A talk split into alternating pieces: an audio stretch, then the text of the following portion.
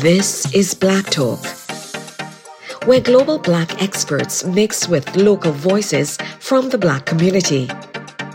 Personal stories meet historical context, and Black achievement is celebrated as we explore the realities of anti Black racism. Our guest on this episode of Black Talk is the Honorable Kojo Yankah. His long career spans the world of journalism, government, and education. Kojo served as editor of Ghana's most widely circulated newspaper, The Daily Graphic, which led to his appointment as the director of the Ghana Institute of Journalism.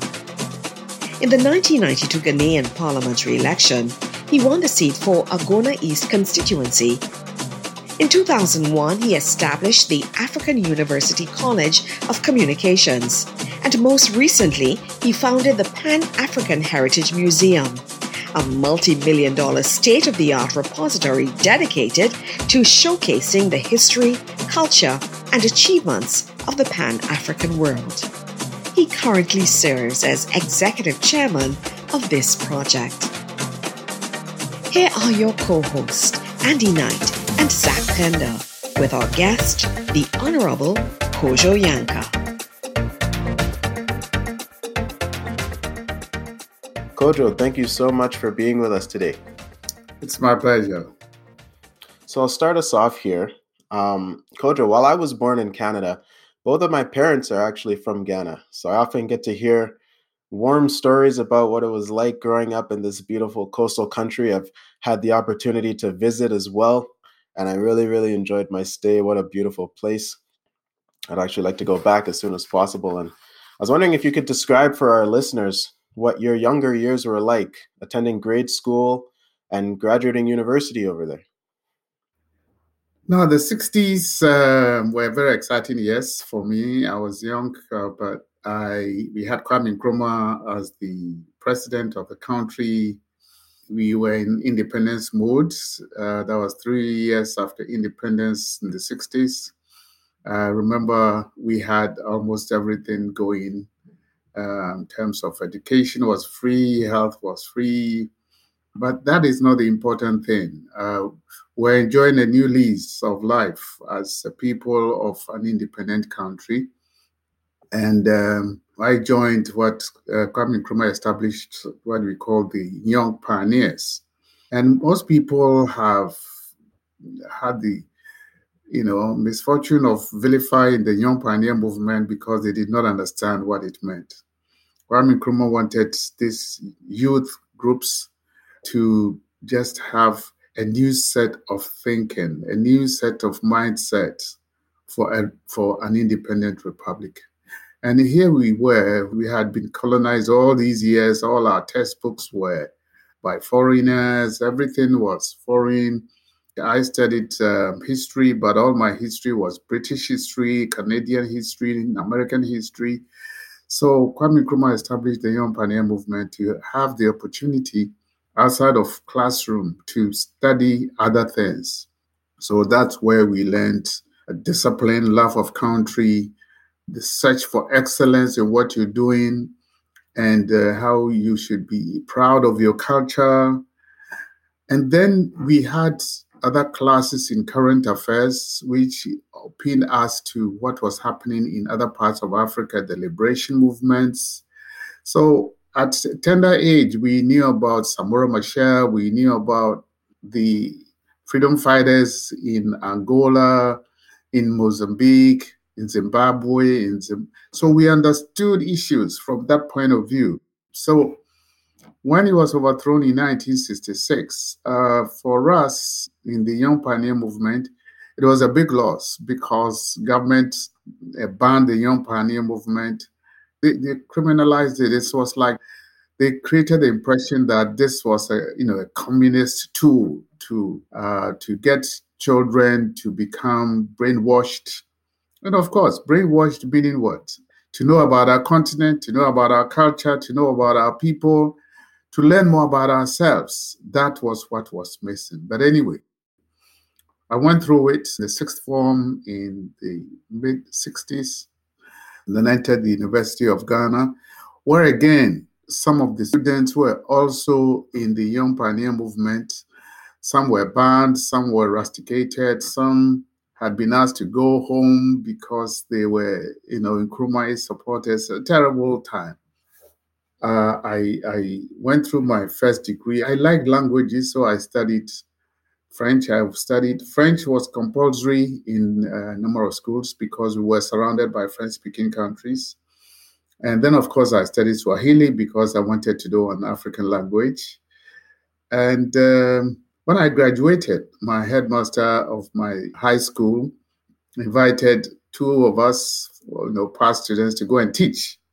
So I went back to Adisadel College in Cape Coast to teach, and uh, there I also created the youth forum where I also taught them what I had been taught in the Young Pioneer days. I thought we should continue with some of the great things that we were studying. And it's it worked out because most of my students, I taught there for two years, most of my students are now very Pan-Africanist in thinking. And I'm proud of that. They keep mentioning it in, in, in deliberations. So I went to work for a while, went back to school to do my graduate studies in journalism communication, and then went back again to school to do my master's uh, MPhil in African studies. Otherwise, school time was exciting. Nkrumah was overthrown, everything was turned upside down. The government um, set up a commission that directed that all the books and uh, anything connected with Kwame Nkrumah had to be brought out and burnt. That, I think that was the biggest uh, shame that Ghana displayed at the time. I mean, it's, but of course, some of us who believe that Nkrumah never dies uh, uh, believe that the thoughts that he had left behind, and he had written more than 23 books, so you could easily go back and refer to some of them, even though they were banned. So uh, we had a reverse of what Kwame Nkrumah had done, you know, in our own eyes, and then we we continued from there. Uh, you took an interest in journalism, and uh, you took on that role of editor for the Daily Graphic, which is the highest circulating newspaper in Ghana. Um, so I was just wondering, what drew you to journalism initially? Yes, I, you know, in school I was I was a writer. I mean, I, I was I was writing poems. I was editor of our high school newsletter. I became editor of our high school annual magazine. And I saw that that was my calling. I wanted to record everything that was going on. And so journalism just flew in. And so I started contributing to the Daily Graphic even long before I became editor. I, was a columnist. And I enjoyed writing and to get my articles published. And of course, that's what took me to the Graduate School of Journalism and Communication, graduate school. So when I finished, I did some work in public relations, but at the same time, uh, Ghana Broadcasting Corporation was using me for us to host a number of programs on radio and then later on television. So I became a part-time broadcaster at the time. So journalism was in my vein, more or less. So um, I was not surprised when I was appointed daily graphic editor. And I, I enjoy being editor. Yeah, it was an expression of what I have always wanted to do. And this newspaper was the biggest, as you said. Everybody read it throughout the country every day. And it gave me the opportunity to, to now get a wider view of world affairs. Mm-hmm. So, Kojo, you experienced continued success in journalism, leading to an appointment as director of the Ghana Institute of Journalism, right there. And then later on, uh, you established your very own institution in, in the African University College of Communications, which is also very impressive. How did you manage to secure such a prominent role first at the GIJ? And did this role in any way influence the founding of your own institution later on? Let me say quickly that um, yeah, I told you before, journalism was in my path. But beyond that, I had also been involved in cultural activities. Even before I went to Cape Coast, I had become a member of the Pan African Historical Theatre Festival. Later, I became the chairman of the Pan African Historical Theatre Festival, which was um, festival created by, you know, a foremost um, woman writer, A.C. Sutherland Addy, uh, and which was accepted by government to be a festival of arts and culture, which was bringing together people of African descent. And I must say, that also helped to uh, influence my future because this was the festival that every two years brought cultural activists from all over the world, particularly from the Black communities in various parts of the world.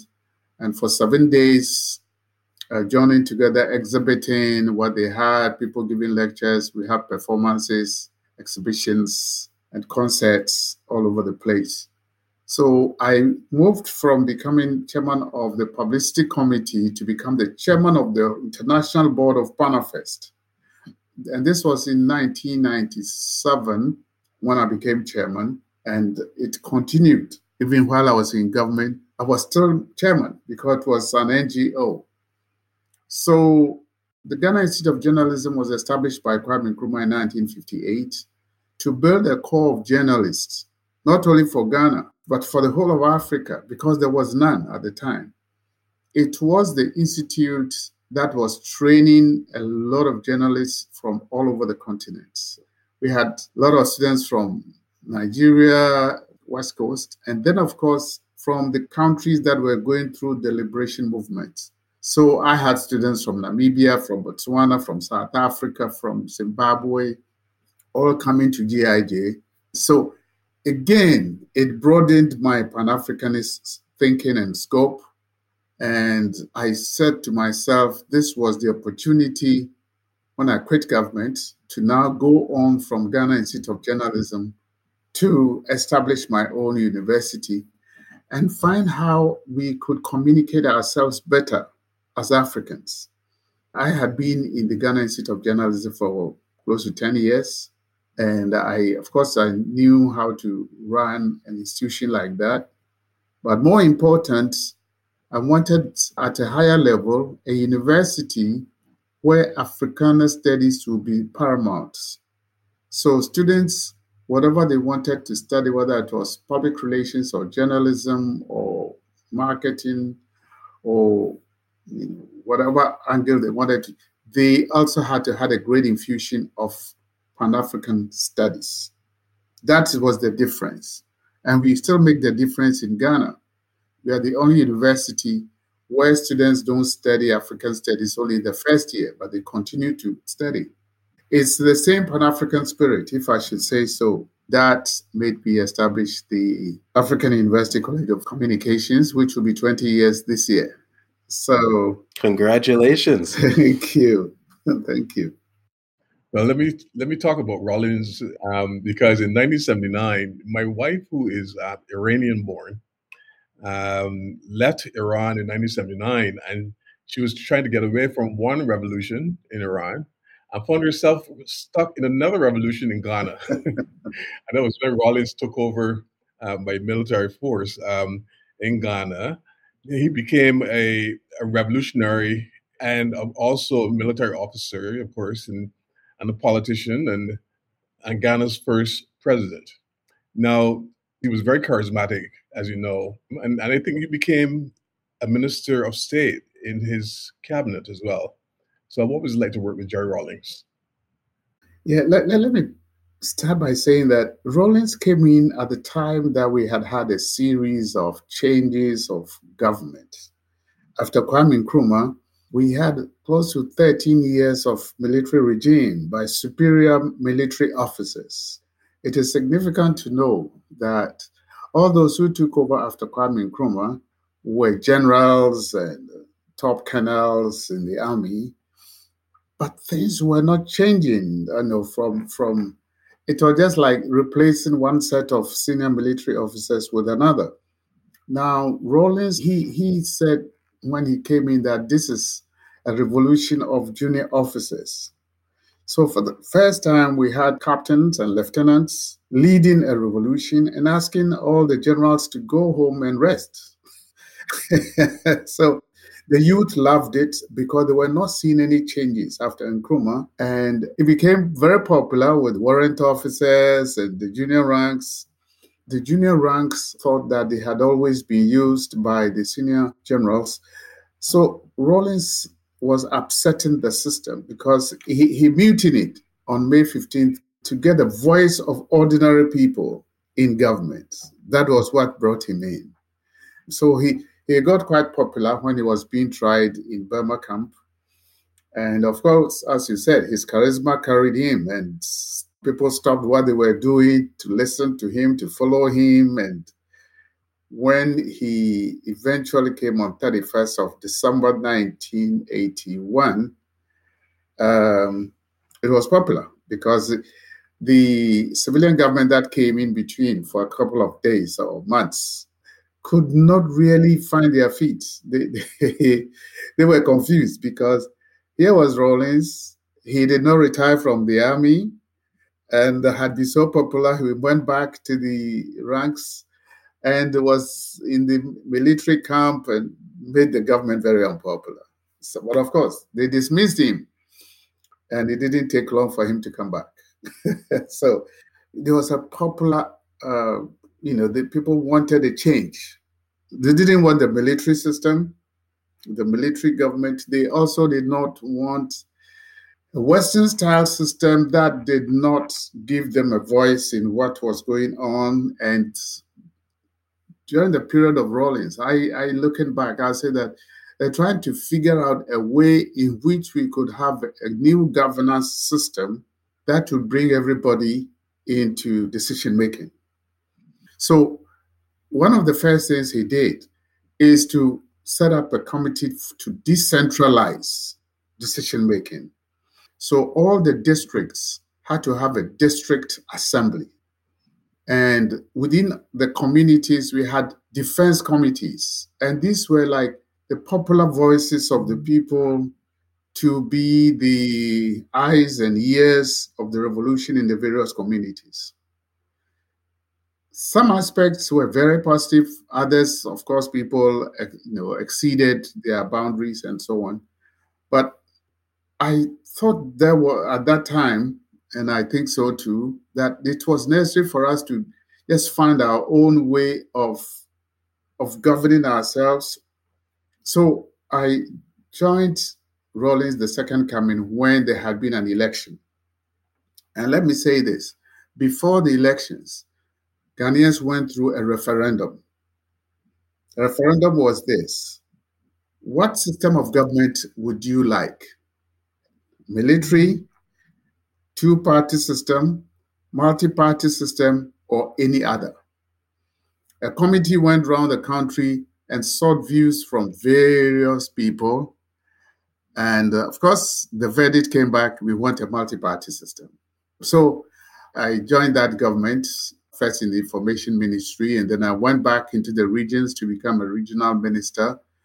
It's like a governor in this part of the world, first in central region and then in Ashanti region. It was quite an experience uh, going through a period where people were searching for a better way of running their own affairs, if I should say so. Very transitional moment. Indeed. Indeed. Mm-hmm a great legacy, I think. Um, and I want to talk a little bit about your book entitled The Trial of J.J. Rawlings. First of all, what was that book all about? you can give us a hint. And, uh, and how was it received in Ghana? Because I know there was lots of different positions on Rawlings, uh, even in Ghana, uh, and the rest of Africa too. Uh, so how was it, was it received in Ghana? How was it received in, in the rest of, of uh, Africa? Yeah, right. Uh, the book came out in 1986. Rawlings was very popular. It was first published by Ghana Publishing Corporation, and I must say that it's one book that sold more than 5,000 copies in a year in Ghana. It was popular, and uh, that's why a few years back we had to do the second edition because there was none on the market. So I call it the trial because Rawlings was given a military trial uh, after he mutinied on May the 15th, uh, 1979. Now, it was at that trial that the military officers wanted to know why he mutinied. And he came out to say that all the senior military officers who had been in power had joined up with the civilians to loot the country, to rob the country, to corrupt, and all that. And this was being covered by the Daily Graphic. So people got to know who is this guy who is saying, Leave my men alone. I, I take all the responsibility because I, I led them because I'm convinced that the hungry man must have a say in governance. And so when he handed over power, I saw the opportunity to get close to him to interview him, and he granted me the interview. A very rare opportunity. So I got him, I got his wife, and he led me to some of his close friends who took part in the mutiny and, and the revolution. And I thought this was a perfect book, perfect material for a book. So, in terms of content, nobody has anything to say about the content because it's it's just a narration of the, the, real thing. I mean, people didn't like Rawlings for one reason or the other later, but it, it it showed how popular the book you know became. So it was just an account, a narration of what. And incidentally, at the time that uh, Rawlings uh, and his team were in power for 112 days, we also had an election. So during that period, I also recorded what the incoming politicians were saying, the kind of promises they were making, and the kind of manifestos they were, you know, releasing and some were even funny because they, they were like saying the same things for which people uh, had not performed, for which reason Rawlings had come to power and so on. But anyway, you know, as as a journalist, I, I recorded everything, and that's what the book uh, is about. And uh, uh before Rawlings died, we, we had a second edition, which also sold. It is still selling because now so many views about Rawlings are, you know, shaping up in Ghana. Uh, he's not in power. Was he relevant? Was he not relevant? What did he do? Now, those who didn't even like him now want to go back to the book and read what exactly happened. you know, so you know, I'm, I'm just uh, amused by the way people react to Rawlings. You know, yeah, yeah. I know he's he, he is a lightning rod for yes. for a lot of people. Um, yes, either either good or bad, but he's definitely a, a charismatic lightning rod. Um, now you you are without doubt one of the leading advocates of Pan Africanism, uh, in, in not just in Ghana but around the world. Uh, I know this from firsthand, having to work with you. You are a tireless advocate for Pan Africanism. Could you give our listeners your take on what Pan Africanism is? Because you know some people aren't quite sure what this term means, and it has a particular connotation. Could you explain that to us? And also, why is Pan Africanism so dear to you in your profession and also in your you know post political life? Um, why is this so so important for you? A good question. Um, I've given you a gist of my background growing up in the Nkrumah regime, uh, being a young pioneer. I started thinking Pan Africanist long ago in high school. My first poem was on Samora Machel, and so I got in, into the Pan Africanist mode, and I also had the opportunity of uh, meeting uh, people who came to Ghana to work with Kwame Nkrumah although not in person. But W.B. Du Bois was in Ghana. George Padmore was in Ghana. Um, we had uh, Dr. Lee. A whole lot of, uh, you know, diasporans came back to Ghana from the West Indies, from North America, from Europe. And so that community uh, was very influential in my in my in my growth. And then we we studied Kwame Nkrumah's templates of wanting Africa to be united, which for us, uh, for some of us, was the best thing to do. I mean, Ghana as a country, no matter what anybody says about Ghana, I still think that if it is not united with the rest of Africa, we cannot make it. And it's so with every other African country. I saw meetings of Organization of African Union twice in Ghana discussing how we should form a united government of Africa. Of course, we were caught in the throes of the Cold War, so some of the countries were influenced by their masters, and they were saying Kwame Nkrumah is too ambitious. He wants to be the president of Africa. So what, you know? So some of them um, let Kwame Nkrumah down in 1965, but the template is there. So, and of course, we we ended up with the Ghana Guinea Mali Union, which was to be the nucleus of the formation of a United States of Africa. Those who did not want us united uh, jubilated when Kwame Nkrumah was overthrown because nobody took up the mantle of uh, leading the unification of Africa. But it was still an ideal for which some of us were very um, committed. So when in the, you know, I think early 2000s, Gaddafi took up the mantle, we we're all very happy. You know, there were a number of occasions that we all said, may this one work. But again, even in Ghana in 2009, if I haven't forgotten, when we had the opportunity again to lay the uh, the topic on the table, we fumbled because the whole West media was on Gaddafi. He promoted it, and therefore, this is what he wants to do with Africa. Okay, so African leaders came to Ghana and, and threw away the um, item. They took it off the table. It pained some of us because we thought this was a great opportunity. Now, Gaddafi was coming with some very, um, what I would say, relevant ideas in terms of how do we have our own bank? We will back the economy of Africa with our oil. You bring along your cocoa, your gold, your this. Let's build a strong foundation for our own sustainability. I mean, what's wrong with that? But Others did not want that kind of strong Africa uh, because it would be in the way of uh, a number of other powers.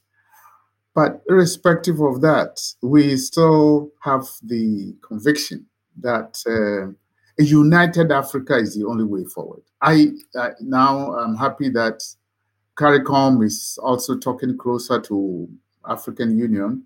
It is is more than necessary but apart from that, because I also dealt in the cultural field with the Panafest, I think that Pan Africanism should not only be seen as a political pen. I have traveled, luckily, um, throughout the five continents on, on the globe. Wherever I have been, even in Eastern Europe, in the middle of the then Soviet Union, I met Black people, Black Soviets you know, or people of black descent who are everywhere. I go to India and I meet the Sidis. They are as black as I am. I go to Colombia, I meet the Palenqueros. They are as black as I am. I go to Brazil and I see blacks still sitting at the back of a church because they are black. So, where are they in this whole so called global world? And I'm saying, yes, we can have a global world, but where do we belong? And I look around and see a lot of diffidence on the part of some Africans or people of African descent. They do not have a lot of confidence in themselves because the systems they are living under have made them feel very inferior. And they, no matter how, how hard they try, some even give up along the line. You come to North America and you read about the number of youths who are in prisons. You have been to museums where people have have been lynched. I was, I was I've been to Alabama and seen in Montgomery the lynching museum and a whole lot of horrible things. I've read also the history of blacks and you know in rebellion in you know in revolts and i have a book entitled from jamestown to jamestown which really is uh, an encapsulation of uh, my own story. People coming from jamestown jamestown is in ghana but i use it to represent uh, the point of departure of uh, africans from the continent. And i have looked at the kind of resistance that took place not only on the boats but also in various countries where you know blacks were were were settled. But nobody has told us these stories. And i say the question is why do we not know? And we do not know because nobody wanted to tell us. And it was not in our interest to know our history. So in terms of pan-africanism I'm not just talking about the political connotation of a united Africa, but also a united family. I'm looking at united family of people of African descent, knowing about themselves and knowing themselves, and then having the opportunity where do we meet? Let's create a site of pilgrimage. Let's create a site where we can all go uh, to see ourselves I have seen museums all over the world. And of course, museums normally tell stories, but nowhere has anybody taken the trouble to put all to put the story of people of African descent together. When I went through the African American National Museum in Washington, D.C., I said to myself, yeah, okay, this is the story of Africans in the Northern Hemisphere having arrived. And look at the design. If you look at the design of that museum, it's like a ship, right? So it tells you that it is from the ship. But I'm saying no. Africa's story does not start with slavery.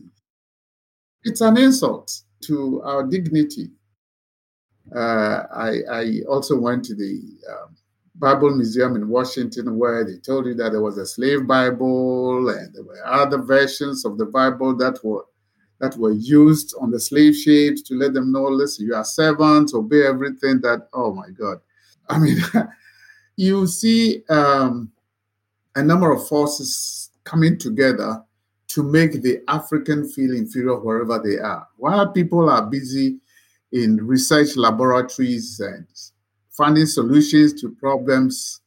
We are spending a lot of our time in churches and praying overnight and that kind of thing. I'm not saying there's anything wrong with praying, but I mean, I see that it has affected our lifestyle and poverty is getting a greater part of us. So, my theory is that let's get to know ourselves let's get to know about the pride of our own civilization. Until recently, archaeologists were doubting whether ancient Egypt was part of Africa, or for that matter, uh, whether you know the oldest man was really found in Africa, that kind of thing. Now the Chinese are coming out to say the first Chinese was black. The Indians were saying the first Indian was black. The British are saying, oh, Cheddar Man was black. But we don't need to keep this to ourselves. Let's record them. Let our people know that, yes, we had a proud history, a proud civilization, but we were deliberately not told about them.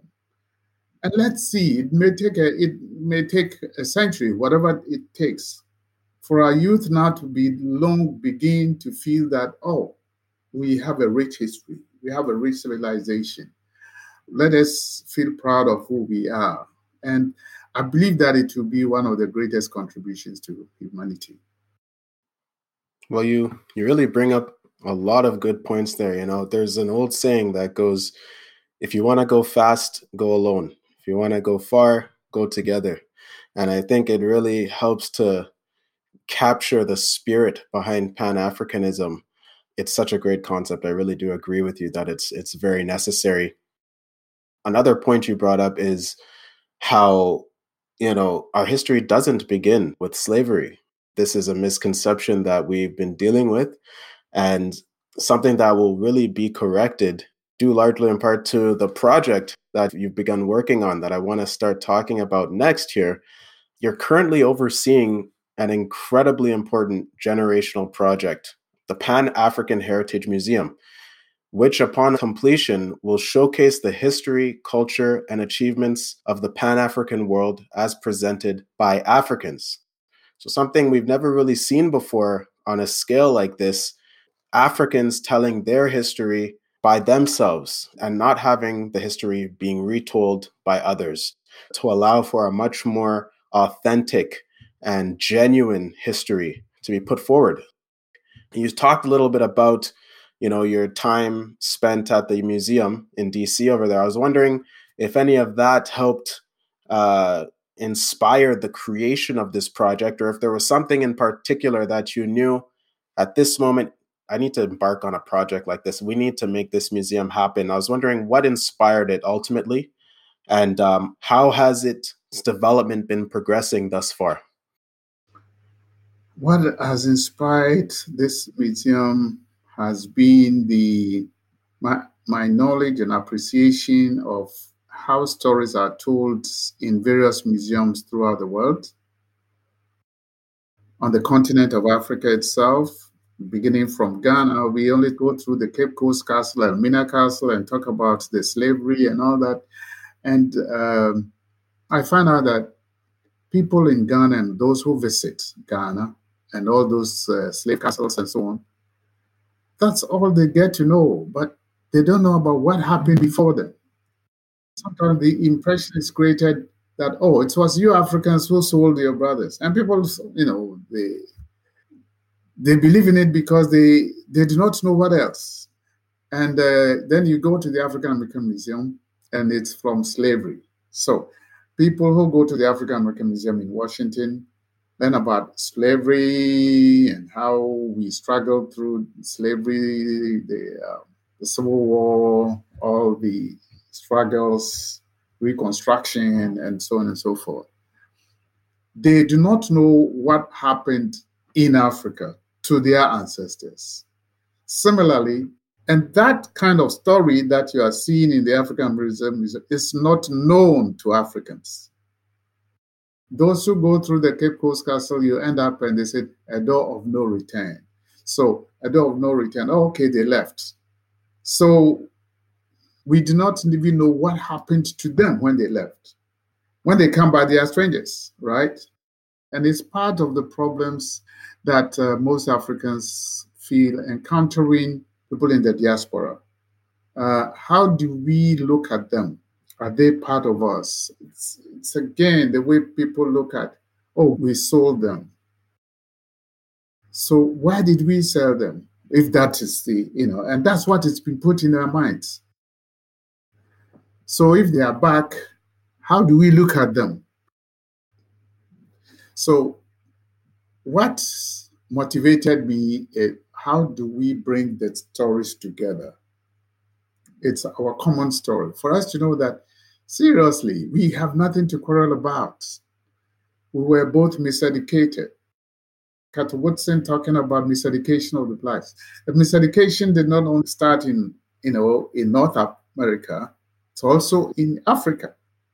In Africa, we are not in our history books. We don't learn about each other, let alone to learn about other blacks in other parts of the world.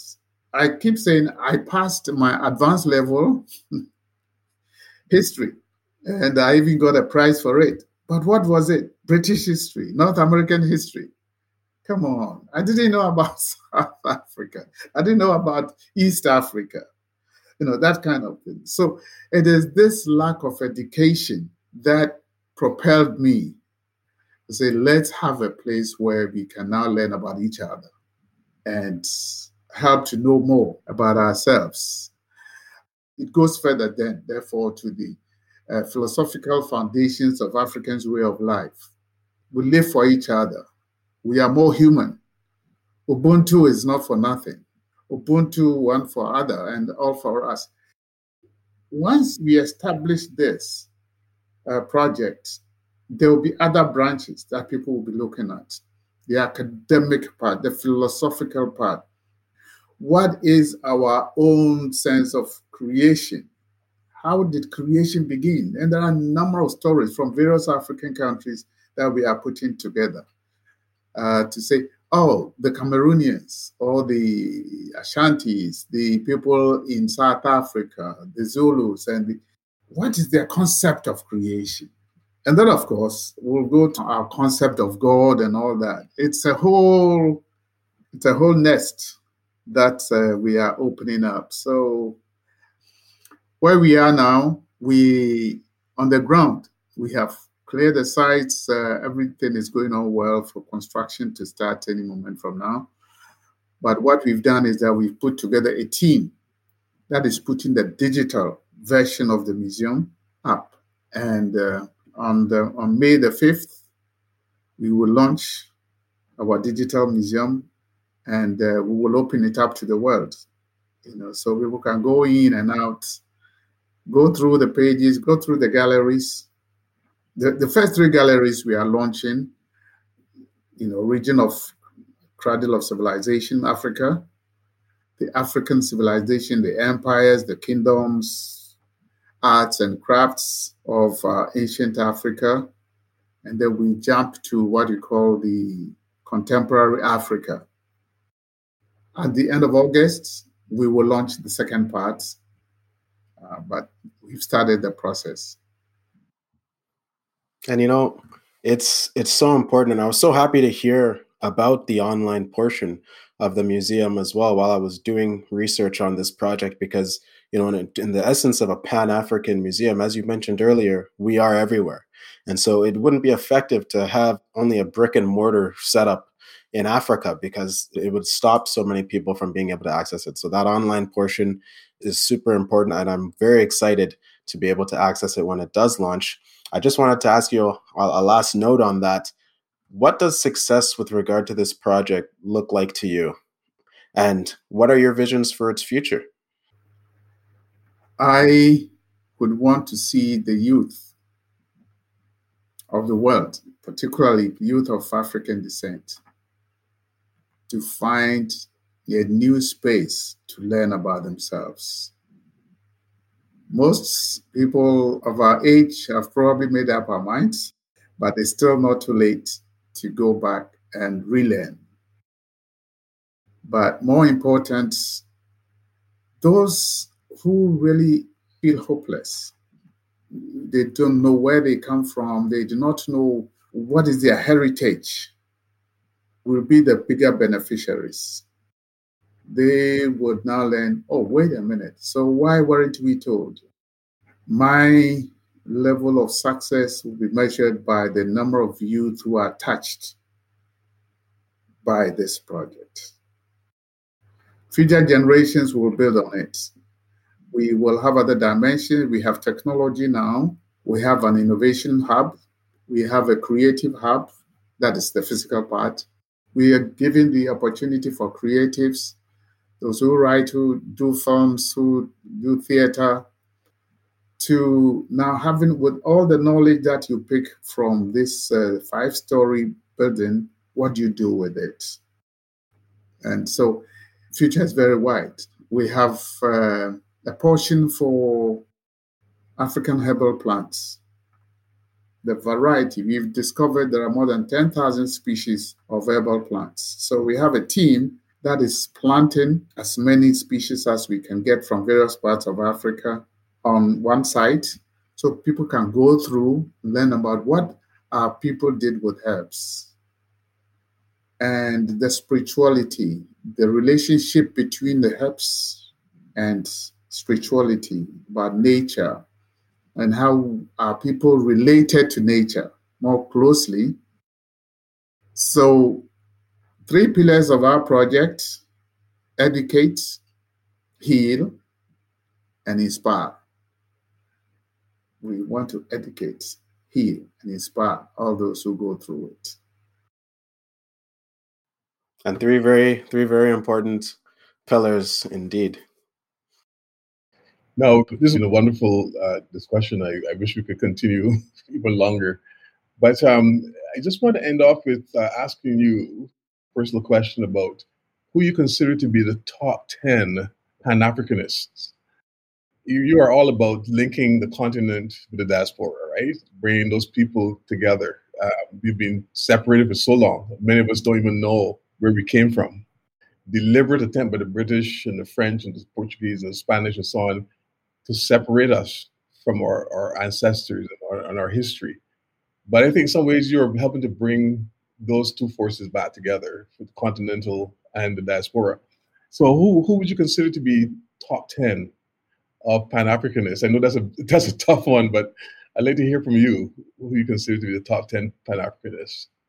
Yeah, um, it's it's a difficult question for me because I look at it from very angles. But let me put it this way: um, I have done quite a bit of reading, and I'm still doing a lot of reading, and I'm looking at